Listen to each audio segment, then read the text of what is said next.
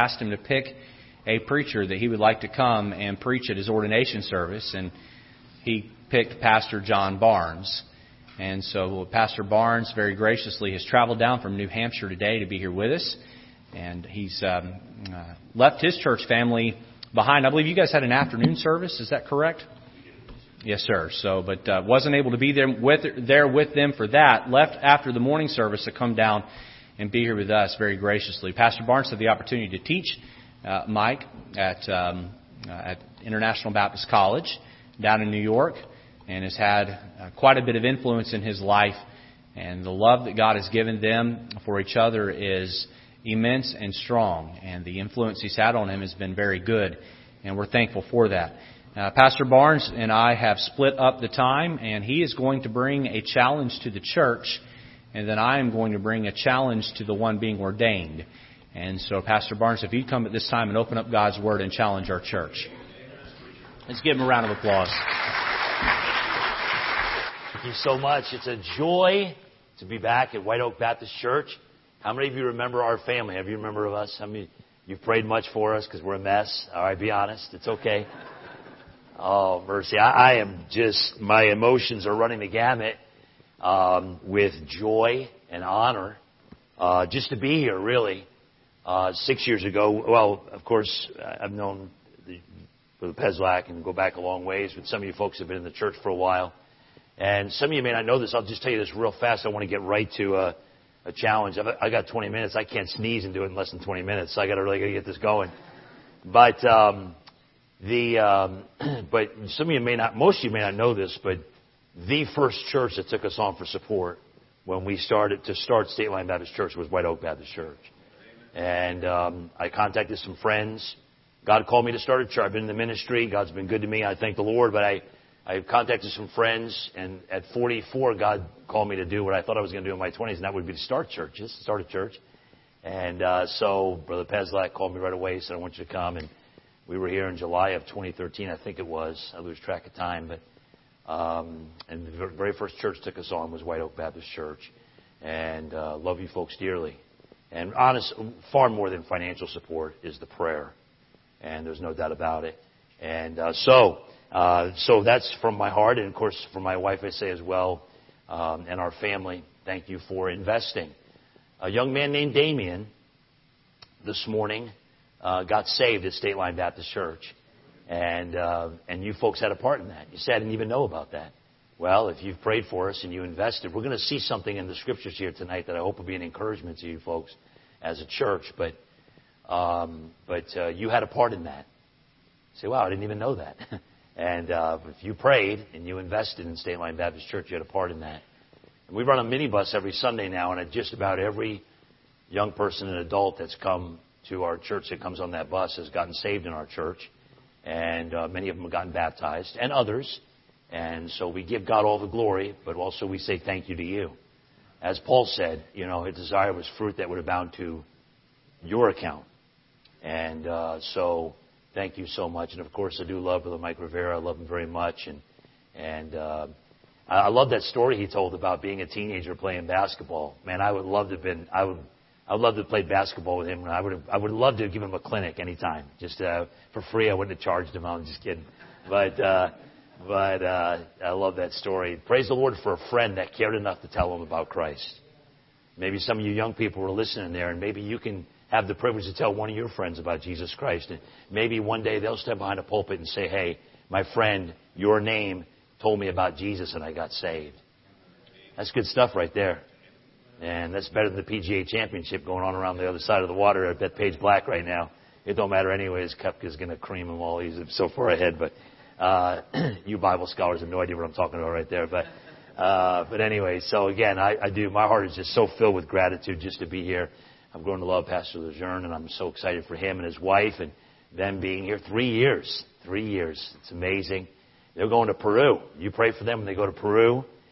I got to give you young people some spending money. You need to you need to do some shopping while you're there. Do you want to get some like souvenirs and stuff like that? Matt, Matthew's looking at me like I don't know what to do. I'm to look at my dad, and uh, I'm to I'm to give you something. You you need you got to you got to Matt. You got to buy something for you. Maybe get something even for your sister. No, maybe not. Okay, we'll go there. But uh, so good to see Matthew and April. Praise the Lord. This is a great place. This is a great place because this is Jesus' church. And Jesus is the master builder. He is. And uh, it's his church, but he's got a he has a faithful under shepherd here in this church. The church has a goodly heritage. And I'm not a know-it-all, but I, of course, know Brother Barry Brown. And, and so again, for some of you that are like me, old timers, if I could say that respectfully, uh, you, uh, you've seen the hand of God. You've seen the goodness of God. And at the same time, there's so much more that God wants to do. Exceeding abundantly above all that we ask or think. And so please, would you direct your attention to the book of Acts, please? Acts chapter 13. Acts chapter 13. We're going to start there, and then we're going to take a little journey this evening. Oh, my lands, very, very, very seldom do I not have three or four points that are alliterated. I don't feel like it has to ever be that way. I, I, please do not be nervous. I hope the preacher here will not be offended when I say to you, I don't even, I don't really have main points. That could be bad, good or it could be bad, but I know I've got a truth burning in my heart that I believe that can be a, an encouragement to the, to the church family here. So I want you to lock in and for these few minutes and, and we'll all be blessed to hear this pastor, minister and prepare uh, this young man for the calling of God on his life. The Bible says in the book of Romans that Romans 11:29, the gifts and calling of God are without repentance. I got a text from a preacher friend of mine, Brother David Carlson. You probably know Brother Carlson, faithful pastor in, pastor in Manchester, New Hampshire. Sent me a text. He said it was on this day, I think 30 something years ago, when God called him to preach. And he said the verse that God put on my heart was Romans 11:29, and I texted him back and said that's the same verse God put on my heart when God called me to preach. And the gifts and calling of God are without repentance. And, and this is the calling of God on Brother Mike Rivera's life, and we're certainly excited for him and for Miss Rachel. And, and by the way, tears, this is not at all the message, but, but tears, tears because of love and care, those are a good thing. I heard a message years ago, the escape valve of the soul. And when God calls out the Riveras, you, there'll be some There'll be some tears when they leave, but those will be good tears. I was reading this afternoon while I was waiting to come here. I was reading about how Paul, when he left uh, in the book of Acts, toward the end of the book of Acts, how the Bible says the people wept sore because they knew Paul was leaving and perhaps they would see him no longer. Now, I don't know if that's the case necessarily here with the Riveras, but but uh, the Bible says they wept sore. They just, you know, and by the way, that's just a that's just what salvation does. It gives us it gives us a greater reason to fellowship with one another just because of the fact that we like each other. There's a common bond because of salvation. And that's a wonderful thing. I wouldn't trade it for all that the world has. Hollywood, let, let them have all that whatever. But salvation gives us a common bond that, that nothing can sever. And praise the Lord for that. And so, Acts chapter 13, and uh, let's look at a couple verses here, and then I want us to, we're going to take a little journey through the book of Acts for a few minutes this evening. Let's start in verse 1. We'll read through verse 3. Probably this is familiar to many of you, but now there were in the church that was at Antioch certain prophets and teachers as Barnabas and Simeon that was called Niger and Lucius of Cyrene and Manaen, which had been brought up with Herod the Tetrarch and Saul. As they ministered to the Lord and fasted, the Holy Ghost said, Separate me, Barnabas and Saul, for the work whereunto I have called them. Can I just say this real quick? There's no doubt about it. It is the Holy Spirit that impresses on the heart of any individual what God wants that individual do, to do in the local church. Every person in this room, if you're saved, you've been scripturally baptized, if you're part of this church here, the Holy Spirit desires to reveal to you what He wants you to do in the church.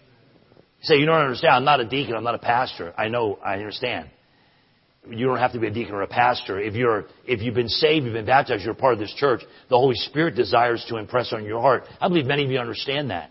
And you find your role, not necessarily just a, a gift or a talent, you find where God wants you to serve.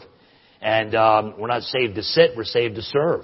You know, and we, God wants us, I say this so often in our church and other churches, but um, I, I don't believe for a second that people are supposed to just attend church. I believe that every saved person ought to be actively engaged and involved in the local church. I believe that with all my heart, biblically, scripturally. And uh, so, so anyway, the Bible says there that the Holy Spirit said, "Separate me, Paul and Barnabas." Uh, I'm sorry, uh, Barnabas and uh, Barnabas and Saul, who was of course Paul. And verse three. And when they had fasted and prayed and laid their hands on them, they sent them away. The Bible says that's what they did, and that's what the preacher will do. He'll lead us in a few minutes, and after he preaches on laying hands, how many of you would like to lay hands on Brother Mike Rivera? Uh, now, don't think that way. That's not right. You ask God to forgive you for that spirit. And uh, but we're going to do it the right way. We're going to do it biblically, and and uh, and that's what they did. That's what they did. But the Bible says that they prayed. I want to talk to the church for a few minutes this evening about you have a very important role in Brother Mike Rivera's life. You have a huge responsibility. So no, you don't understand. He's leaving. No, no, no. You still have a very, very tremendous responsibility in his life. Now, at the judgment seat of Christ, he will not be able to blame you for, by the way, you will not be judged for your sins at the judgment seat of Christ. You'll be judged for your works. Okay, y'all still with me? Just nod. Throw a tomato if you want. All right, I got to get through the message here, but you got to give me the give me the impression you're you're you're paying attention. All right, but uh, but but he'll not be able to blame anybody else, the judgment seat of Christ, for where he lacked and say it's their fault. But I will submit to you that you still have a very important responsibility in his life and in his ministry. say, what is that, preacher? I believe that the most important ministry you have, if not one of the most important, is the matter of prayer. The matter of prayer. You know, when a missionary comes and says to you, please pray for us, you ought to write that down somewhere as fast as you can so that you don't forget to pray for them. That's not just a cliche. I am a huge proponent in the power of prayer. You know why I am? Because God is. And if there, if there is one thing that is lacking in the New Testament church, many times unfortunately in ours as well, is that we're not praying as we ought. I want you to see something just real quick in the Gospels, and then we'll come back to the book of Acts. Go to Luke 22 just real fast. Luke 22. The time is just going to fly by on me here, but Luke 22, I want you to notice what Jesus said here in verses 31 and 32. And then we're going to go back, to the book of Acts, and we're going to see how prayer was a consistent thread line in the early days of the New Testament church. I'll probably say this again in a few minutes, but let me say make this very clear to you. The church, White Oak Baptist Church, State Line Baptist Church, the church of 2019 is no more like the early New Testament church than when she is praying. Did you hear what I just said to you? We're no more like it. Listen, if we're not praying, we are not following the pattern of the early New Testament church. The early New Testament church was a praying church. They were a praying church. Notice this though. Look what Jesus said. I love this. Luke 22 and verses 31 and 32. And the Lord said, uh, Simon, Simon, behold, Satan hath desired to have you that he may sift you as wheat. Look at what Jesus said in verse 32. But I have prayed for thee that thy faith fail not, and then when thou art converted, strengthen thy brethren. Can you imagine Jesus saying to somebody, as he said to Peter, I am praying for you? Man alive. I mean, just, just kind of, try to put yourself in that, in that story. And Jesus saying to you, I have prayed for you. And by the way, because he knew what he would do in his life and what he desired to do, and he knew he was going to use Peter. Peter didn't really understand it all, like you and I don't always understand it all. But can you imagine that? And can I just say this to you? It's not that Jesus is not walking on this earth today praying, but he's interceding for you and I right now on the right hand of the Father. And what a wonderful comfort that ought to be in your life uh, every single day. But think about how Jesus said that. Jesus said, I have prayed for thee. I have prayed for thee. I say this to our church. I, I, go ahead and go back to the book of Acts. Go to Acts chapter, uh, let's see. We're going to start in Acts chapter 1. Acts chapter 1. And we're just going to take a journey for next 15 minutes or so, or, or so, 12, 15 minutes. And we're going to see the, the power of prayer in the early New Testament church. But I say this often in our church, folks. Let me just can I just I'm just I'm, i hope this will just remind you. I don't think I'm I'm not saying anything new to you this evening. I don't desire to say anything new, but but let me just remind you of this. Let me tell you what I believe is a healthy church.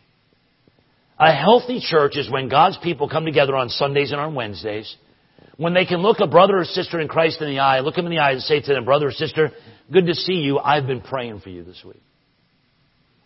That's a healthy church. You understand one of the reasons why you ought to come together, one of the reasons why we ought to come together is so we can edify one another? Can I submit to you that there was nothing probably that made more of an impact on my life when I was a teenager growing up in Long Island, New York, than when my assistant came up, my assistant pastor came up to me. I just drove by the house yesterday on William Floyd Parkway where my pastor started the church. But when my assistant pastor, Dan Flowers, who now is in heaven, when he looked me in the eyes when I was a teenager, he said, John, I've been praying for you. Now, church, look at me. I'm going to tell you something. That meant the world to me. Now, that may not make sense to you. I didn't grow up in a Christian home. I can tell my, I tell my boys, my four sons every day, every day I text them and I tell them I love you, I'm praying for you every day. But I never, I, I don't feel sorry for me. God's been good to me, but I never heard that when I was a teenager. Except from my assistant pastor. Who when I went to church, he said, John, I have been praying for you. I promise you, that meant the world to me. I, I, I, I, I'm, I'm getting the spirits of EBGBs, wherever those things are, amen. Just, just thinking again about that and the impact, and by the way, I believe he meant that. And you ought to be able to come together in God's house and look a brother or sister or many of them in the eyes and say, brother, sister, I've been praying for you. We're not talking about being pious. We're not trying to talk about, well, I don't want people to think, no, forget about what everybody just thinks. Just be real.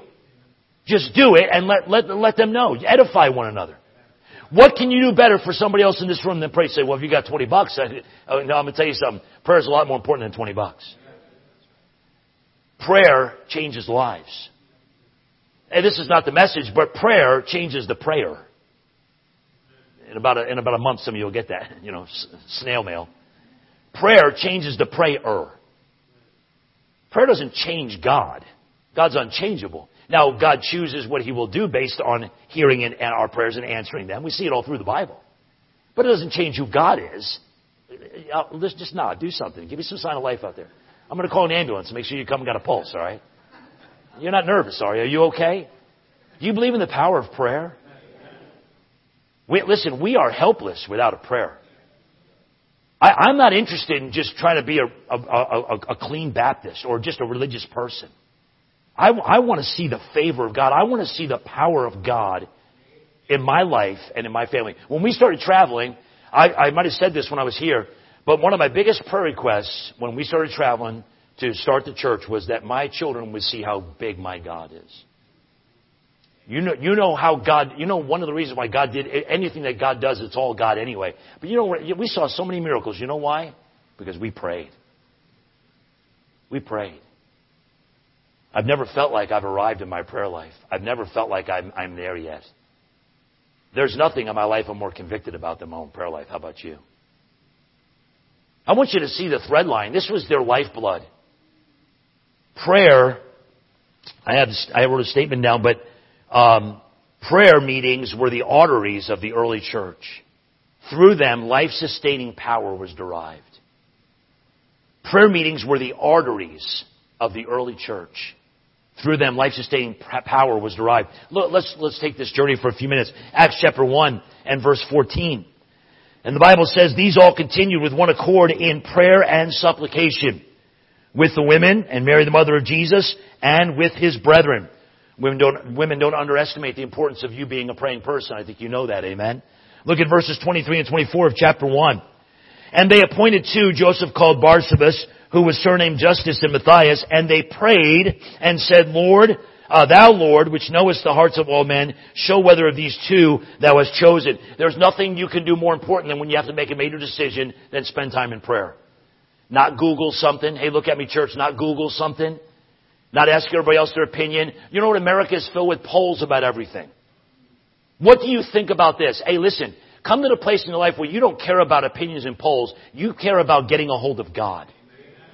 They got a hold of God to get to answer, find answers for their decisions they need to make. Look at chapter 2 and verse 42. Chapter 2 and verse 42, and they continued steadfastly in the apostles' doctrine and fellowship, and in breaking of bread, and in what church? What's the next word, please? Prayers, thank you. And in prayers. Look at chapter 3 and verse 1.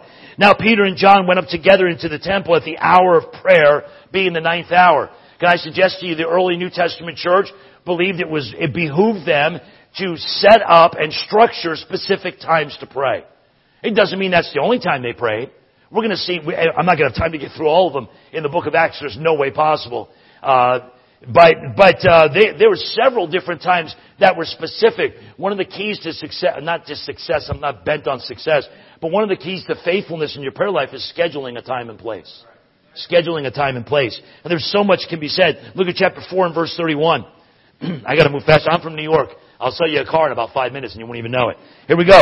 Chapter 4 and verse 31. And when they had prayed, the place was shaken where they were assembled together, and they were all filled with the Holy Ghost, and they spake the word of God with boldness. Prayer helps the church uh, to get a hold and be filled with the Holy Ghost, and it helps us to speak the word of God and be a witness. Why is the world full of bold sinners and fearful saints? Are y'all listening? Why is our world filled with bold sinners and fearful saints? Are you getting this? Some of y'all had too big of a dinner because you're like, uh-huh. Dude, this guy's had way too much coffee. So, deal with it. All right, here we go. Chapter uh, chapter six and verse six. Here we go. We're moving on, church. We're looking at the early New Testament church, and we're seeing how important prayer was. Whom they set before the apostles, and when they had prayed, they laid their hands on them. Again, we talked about that in chapter 13. This was such an important aspect, not just laying on hands, but in the matter of prayer. Uh, chapter 10 and verse 9. Look at chapter 10 and verse 9. I'm not going to be able to get to all these. There's no way possible unless somebody wants to stop the clock for me. Somebody hold back the dial, amen. Brother Vera, this is your chance to pray down the power of God, alright? Chapter 10 and verse 9. On the morrow, as they went on their journey and drew nigh unto the city, Peter went up upon the housetop to pray. Here's a different time, about the sixth hour. Have you ever, have you been interested in your life to find out why Paul made the statement, I think 15 or 16 times, that we're to pray without ceasing? Does that, can I say this in a, not in an oppressive way, but does that bother you to an extent? What, what, what do you mean bother me? The fact that he said we should pray without ceasing and how are we doing? You know, some Christians about the only praying they do is barely for their food at best. It's no wonder why we're not seeing the power of God demonstrated. We don't need a progressive program. We need to follow the Bible pattern of getting back to prayer. Hello. And they were, they were praying. I mean, listen, there was, they, they made no bones about it. Uh, chapter, uh, 12 and verse 12. Acts chapter 12 and verse 12. And the Bible says, and when he had considered the thing, he came to the house of Mary, the mother of John, whose surname was Mark, where they, many, where, here it is, where many were gathered together praying. You probably heard about this, but at the college, they've had some more prayer meetings recently. I love it. It's awesome. My boys, my sons, a couple of my sons are housing in college, and boy, they're fired up. But you know, it's sad that most times you have a prayer meeting, it's one of the most, it's one of the least attended meetings of God's people. Do do do do do do. You okay? Why is that? Oh, they're just praying. Really? Just praying? Can I tell you, as a teenager, growing up in Long Island, New York, when we had prayer time on Wednesday nights, and by the way, I'm just, this is me personally, I'm just going to tell you this. I, I frequented the altar uh, almost every, I'm not, tell, I'm not telling you to do this. You come to the altar because the Holy Spirit leads you. But I'm telling you something, I frequented the altar just about every single service, getting on my face praying for my mama's salvation. By the way, she got saved when I was in Bible college. Whole nother story for another time. But when they asked for prayer requests on Wednesday night, you know one of the reasons why I went to church on Wednesday night? Because I wanted them to pray for my mom's salvation. Hey, y'all listening to me? We don't want God bad enough. We don't want God to do big things. Oh, we do. Yeah, I want God to do big things. Are you praying about it? Are you praying about it?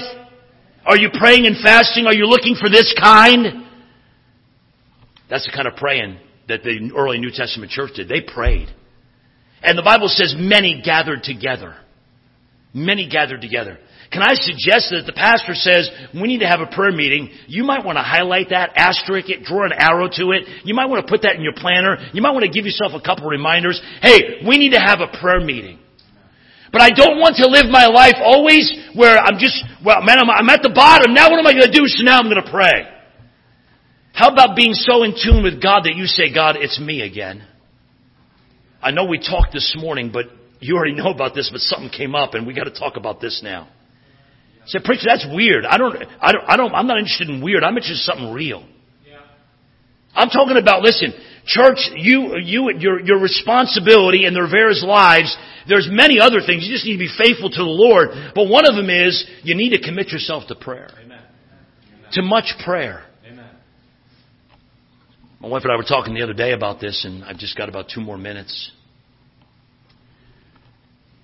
We said the other day we were just, you know, just like day after day.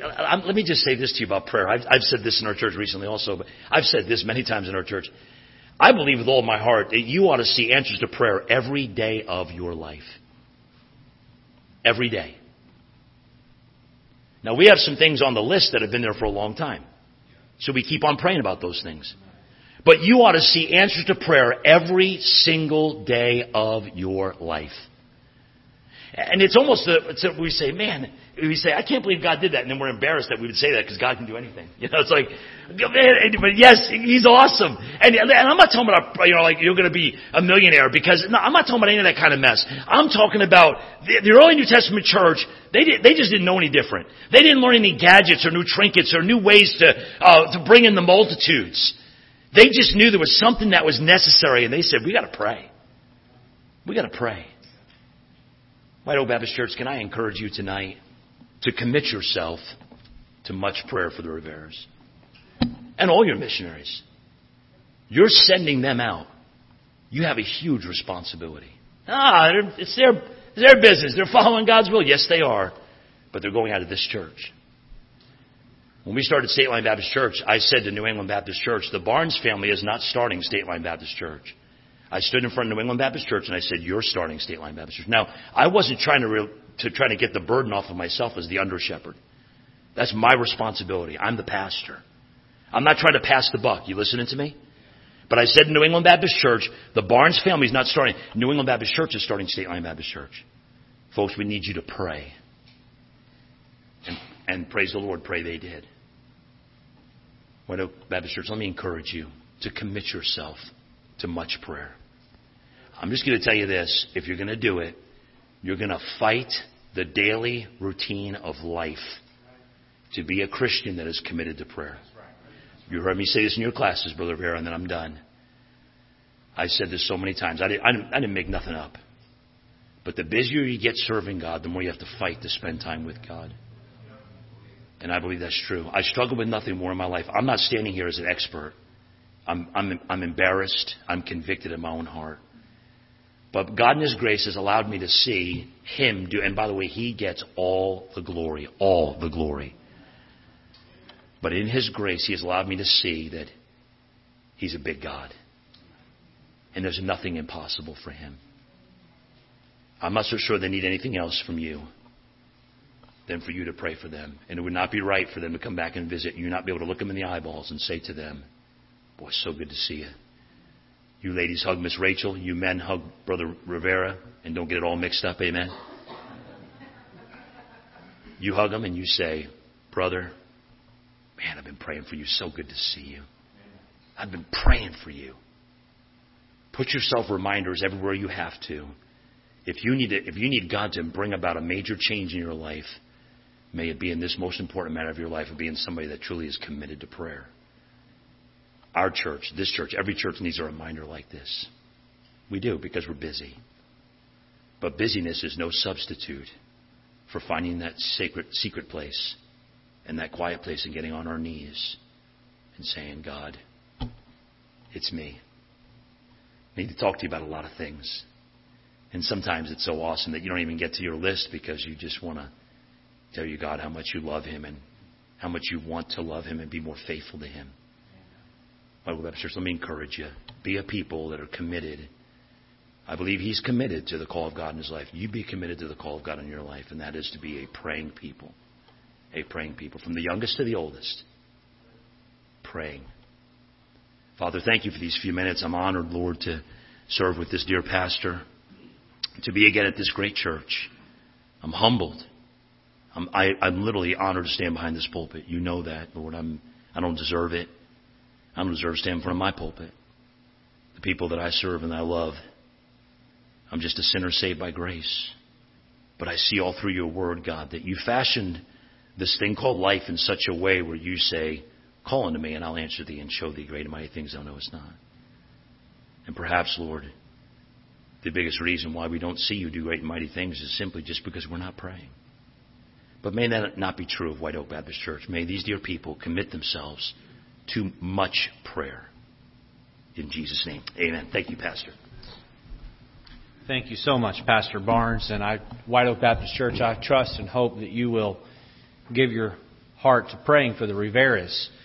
And they're not going anywhere anytime soon, but the day will come where they're commissioned out and they are no longer part of us. And uh, in the intermittent, let's pray for them now. Let's pray for them then. Let's just commit to lift them up in prayer regularly.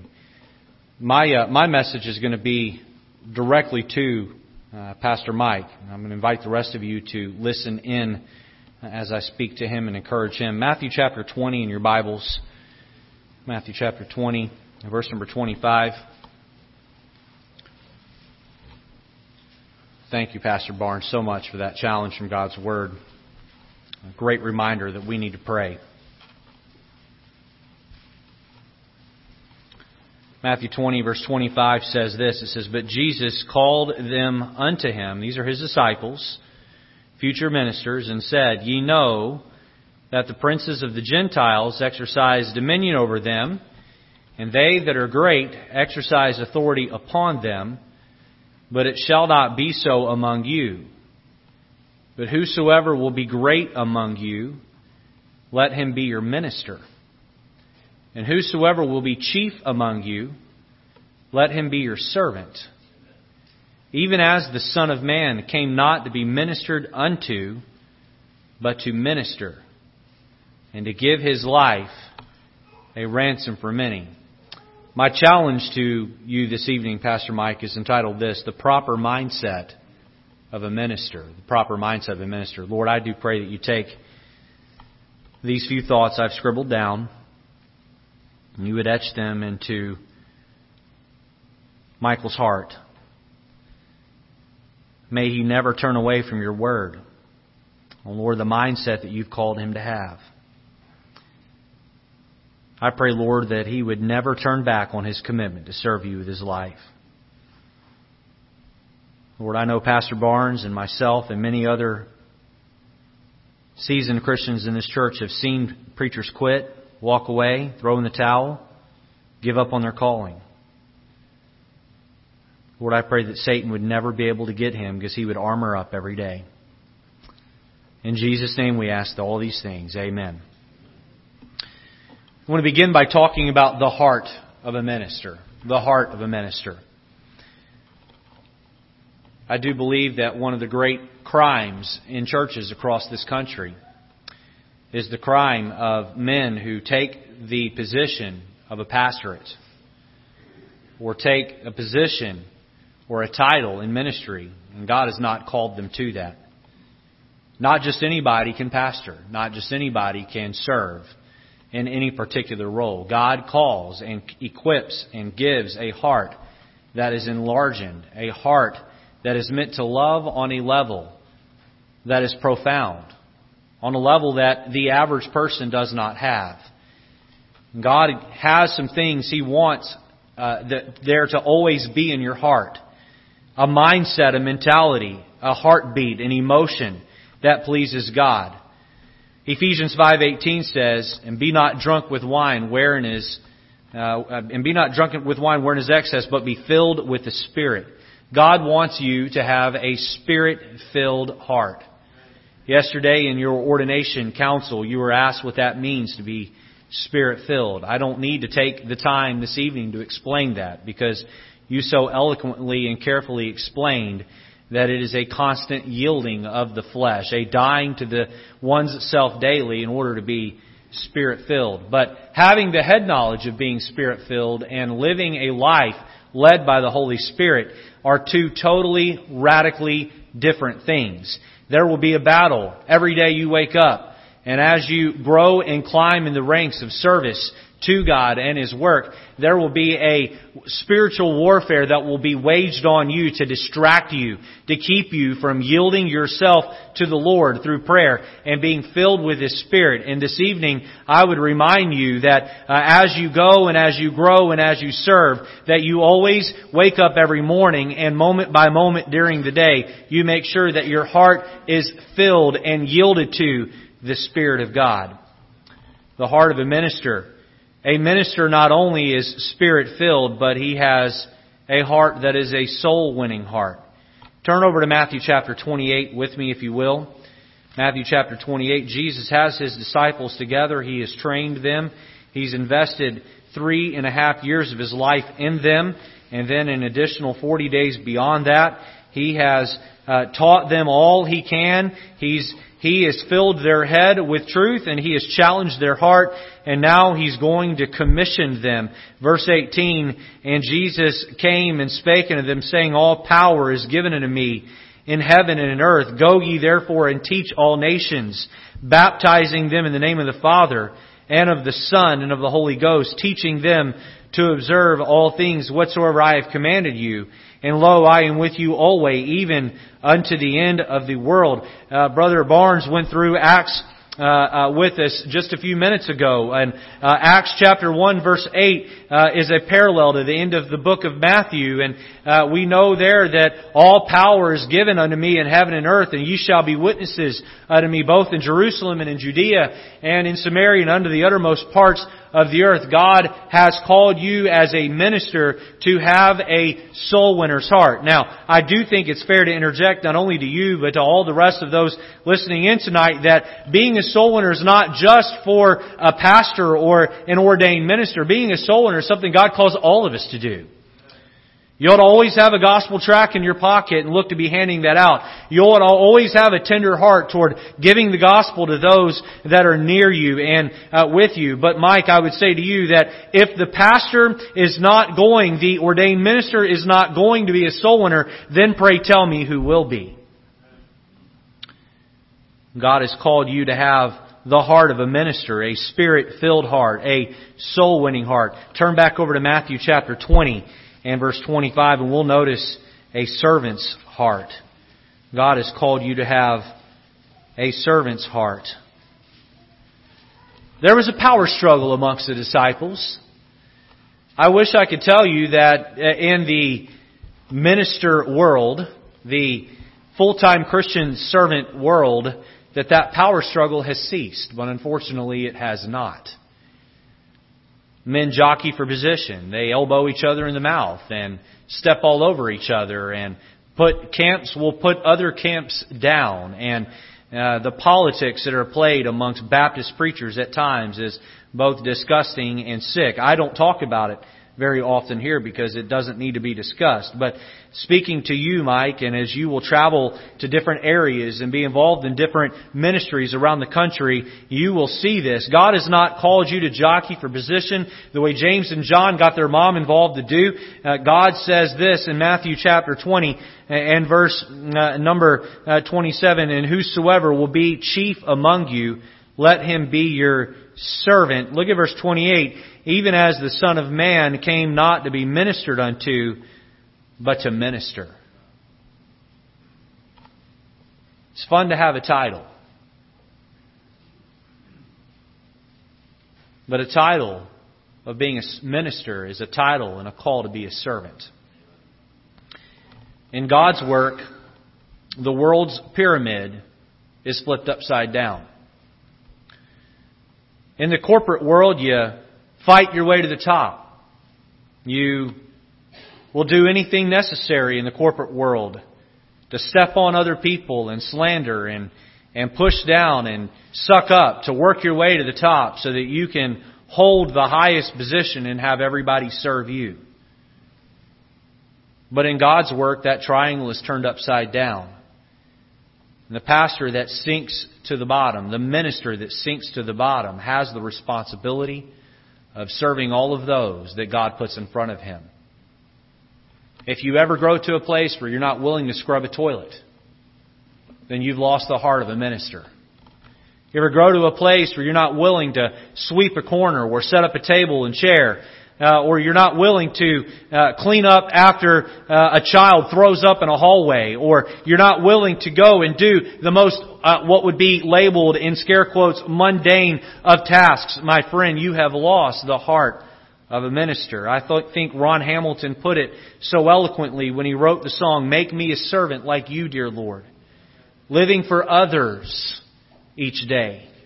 Humble and meek, helping the weak, loving in all that I say. Give me, Lord, a servant's heart. Here's my life, take every part. What has God called you to do? He's called you to be a servant. I can't imagine what it was like for Jesus that night in the upper room. These 11 men Some of them were probably goofing off. Others were more serious about matters. Jesus' spirit was heavy. He knew that his time was drawing near and he would have to bear the sin of the world on his shoulders. Before Jesus would send Judas out to go betray him, Jesus would put on a loincloth. He would take a towel and a bowl of water, and he would get down and wash his servants, his, his feet, the feet of his disciples. Jesus washed the feet of the man who would get up and betray him just a few hours later. Jesus lived Matthew 5:44. But I say unto thee, love your enemies. Do good to them that hate you and despitefully use you and say all manner of evil against you falsely for my name's sake. The heart of a minister is a, has a spirit filled heart, a soul winning heart, a servant's heart. Letter D, notice a shepherd's heart. Turn over to 1 Timothy chapter 4. And I would encourage you, if you have not already, Mike, to study, read, time and time and time again, First, Second uh, Timothy, and the book of Titus. They are, as you already know, the pastoral epistles, and uh, they will challenge you on how God wants you to be a minister. Look at First Timothy chapter four. This fits in so well with Brother Barnes' message. Uh, look at verse five. For it is sanctified by the word of God and prayer. Those are those are the litmus tests for anything and everything that you do. Sanctified by the Word of God and prayer. Does it check out from God's Word? Does it check out in prayer? Look at verse 6. If thou put the brethren in remembrance of these things, thou shalt be a good minister of Jesus Christ nourished up in the words of faith and of good doctrine, whereunto thou hast uh, uh, uh, obtained. But refuse profane and old wives' fables, and exercise thyself rather unto godliness. For bodily exercise profiteth little, but godliness is profitable unto all things, having promise of the life that now is, and of that which is to come. This is a faithful ser- ser- uh, uh, saying and worthy of all acceptation. For therefore we both labor and suffer reproach because we trust in the living God, who is the Savior of all men, especially of those that believe. What has God called you to be as a minister? He's called you to be a shepherd. In time, when you enroll into the army and you become an army chaplain, there are going to be soldiers that are put under your care. And while you won't be a military director over them, you will be uh, assigned to be the shepherd of their, of their souls, to, to share with them the gospel of salvation, to care for their spiritual needs. You must bear those every moment of every day. You must uh, uh take them to the Lord in prayer. You must counsel them uh, to do what is right. The heart of a minister. Number two, I'd like to talk to you a moment about the hurt of a minister. The hurt of a minister. Turn over to 2 Corinthians chapter number 11 with me. 2 Corinthians chapter 11. Now, I'm not going to stand up here this evening and pretend like being a pastor is the hardest job in the world because there are a lot of jobs out there that are a lot harder than that of a minister. But I will say this is that pastors and ministers are on the front lines spiritually. There is no other group of people that has a larger target on their back that Satan is shooting at than those that fit in the brotherhood of being ordained ministers to the gospel ministry. There is a phrase that says, New levels bring new devils. After tonight, you will enter a level of, of your Christian life as you begin to pursue God in this way, where Satan will try to take you out on a whole another plane. He'll use friend and foe to try to do it. Look at 2 Corinthians chapter 11. Look with me, if you will, at verse number 23. Are they ministers of Christ? I speak as a fool, I am more. In labors more abundant, in stripes above measure, in prisons more frequent, in deaths oft. Of the Jews, five times received I forty stripes, save one. Thrice was I beaten with rods. Once was I stoned. Thrice I suffered shipwreck. A night and a day I have been in the deep, in journeyings often, in perils of water, in, in perils of, of robbers, in perils by mine own countrymen, in perils by the heathen, in perils in the city, in perils in the wilderness, in perils in the sea, in perils among false brethren, in weariness, in painfulness, in watchings often, in hunger and thirst, in fastings often, in cold and nakedness, besides those things that are without, that which cometh upon me daily, the care of all the churches. Who is weak? Am I not weak? Who is offended? Am I not burnt out? Uh, bur- am I, uh, uh, and I burn not. If I must needs glory, I will glory of the things which concern mine infirmities. And Paul's answer to this was, is yes, being a minister means I'm going to suffer physically. Being a minister means I'm going to suffer emotionally. Being a minister means that I'm going to hurt, but I'm not going to take those hurts and grow bitter at God. I'm going to take those hurts and I'm going to glory in my infirmities because I am attaching myself to the Lord Jesus Christ and His suffering for me. Jesus is willing to go to a cross and die for you and minister to the need of your eternal soul. God will call you to hurt so that you can minister to others. He'll call you to vicariously suffer so that others can be set free. Never let that make you bitter. Never let that make you push ministry to the side and throw in the towel and quit. If you're going to enter the ministry, you need to know what you're getting yourself into. Being a minister means that you need to be prepared to be misunderstood. You need to be prepared to be mistreated. And you need to be prepared to be misrepresented. I promise you, you do this long enough, you will be misunderstood. You will mean the best. Someone will take it the opposite way. Someone is going to take your tender, loving care. And it seems to be those that you love the most and invest in the most oftentimes turn around and stab you in the back the hardest. Be prepared for it. Don't throw in the towel and quit when it happens. The hurt of a minister. This is one of the reasons why Paul tells Timothy that this is not meant for novices. Number three, let's talk lastly a moment here about the help of a minister. The help of a minister. Turn over to Genesis chapter 2 with me, if you will. Genesis chapter 2 in verse number 18.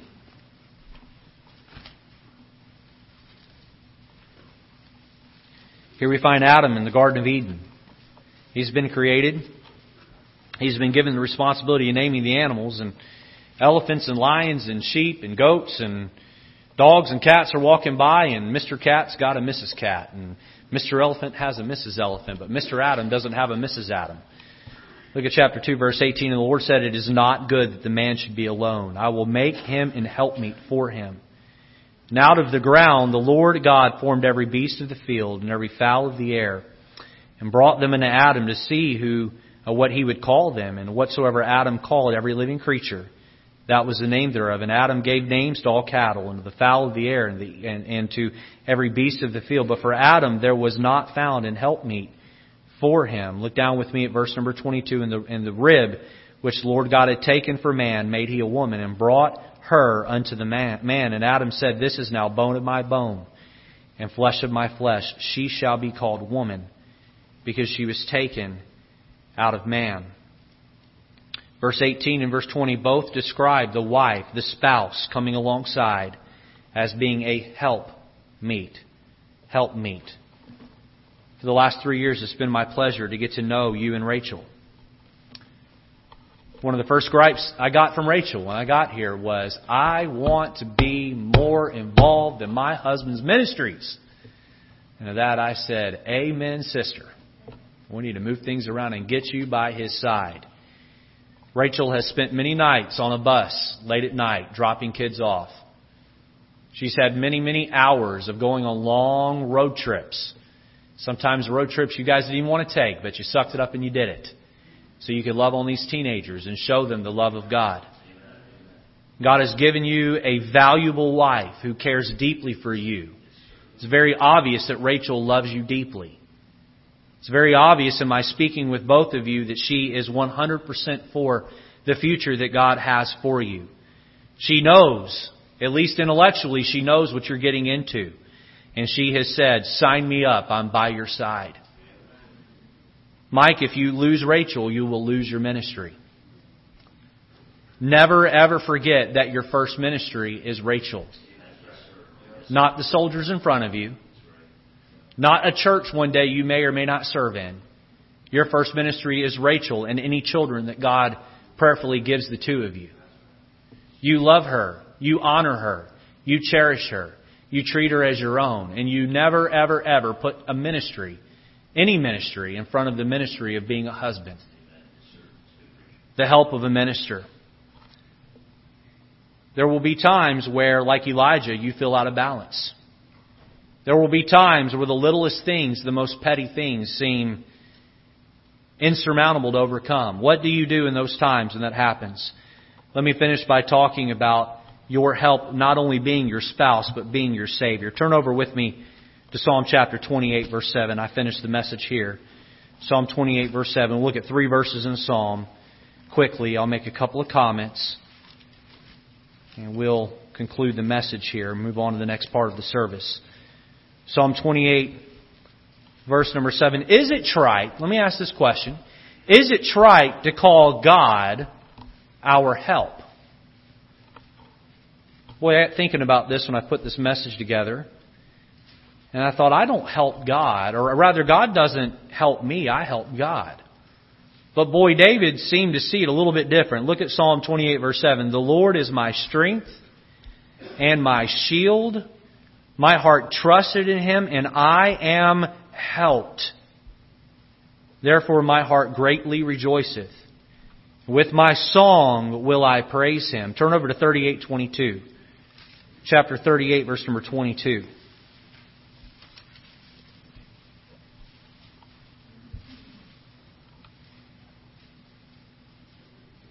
Make haste to help me.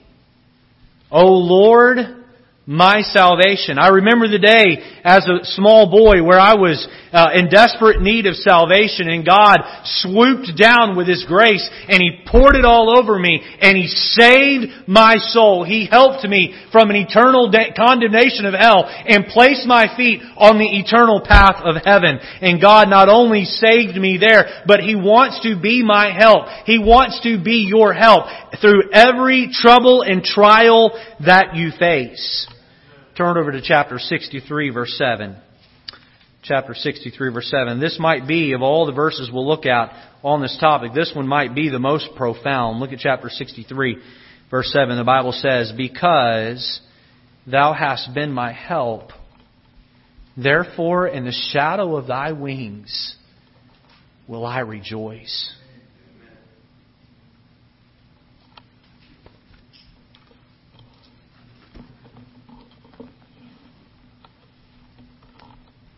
Never stop walking with God. Never stop abiding beneath the wings of the shadow of the Almighty. It's there you will find your soul refreshed. Pastors get out of balance. It's happened to me. I'm sure it's happened to Pastor Barnes. Maybe he's a better man than me. Maybe it's never happened to him. I don't know. But there is service and there is worship. When you're worshiping more than you're serving, you become fat and lazy. Now, I mean spiritually. When you're working more than you're worshiping, you will burn out fast. You make sure that you take time to walk with God. The busier you get, the harder it's going to be. The busier you get, the more you need to pray. The more you need to spend time with God.